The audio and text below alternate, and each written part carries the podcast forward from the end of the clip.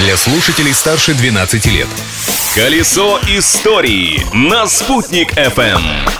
Всем большой солнечный привет! Наступило 26 декабря, и вот для вас, словно песня, звучит новый выпуск «Колеса истории». Исполняет это произведение Юлия Санвердина. События дня.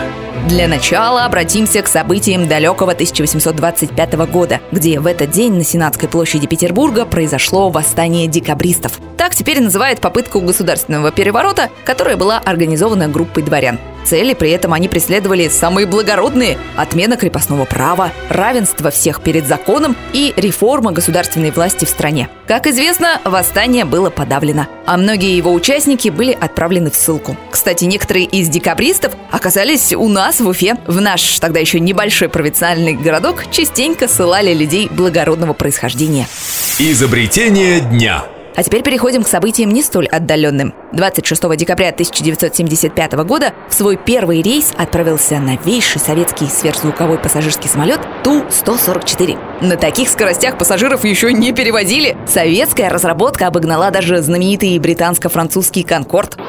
Кстати, двигатели для этого самолета создавались под руководством главного конструктора нашего Уфимского моторостроительного завода Николая Кузнецова. Кроме того, в программе Ту-144 активно участвовали и другие уфимские предприятия – гидравлика, молния и агрегатное объединение, а также завод РТИ.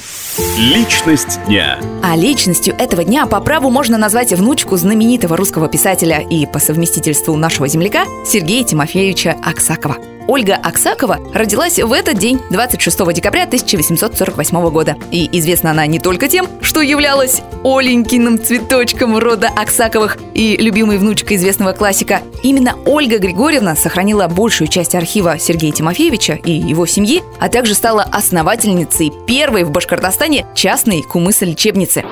Располагалась кумыса-лечебница в 12 километрах от станции Белебей-Аксакова и считалась одной из самых крупных в то время. 22 жилых дома, 8 квартир и 12 комнат вмещали до 150 человек. Сезон открывался 15 мая и длился до 16 августа. А поскольку пациенты съезжались в Башкирию со всей страны именно ради кумыса, его качеству уделялось особое внимание. Разливали напиток три раза в день с обязательным обозначением на бутылке времени и фасовки. Кумыса-лечебница, открытая еще в 1890 году, работает и по сей день, но сейчас это санаторий имени Аксакова.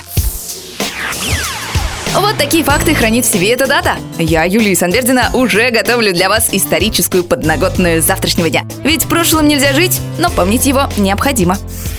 Колесо истории на «Спутник FM.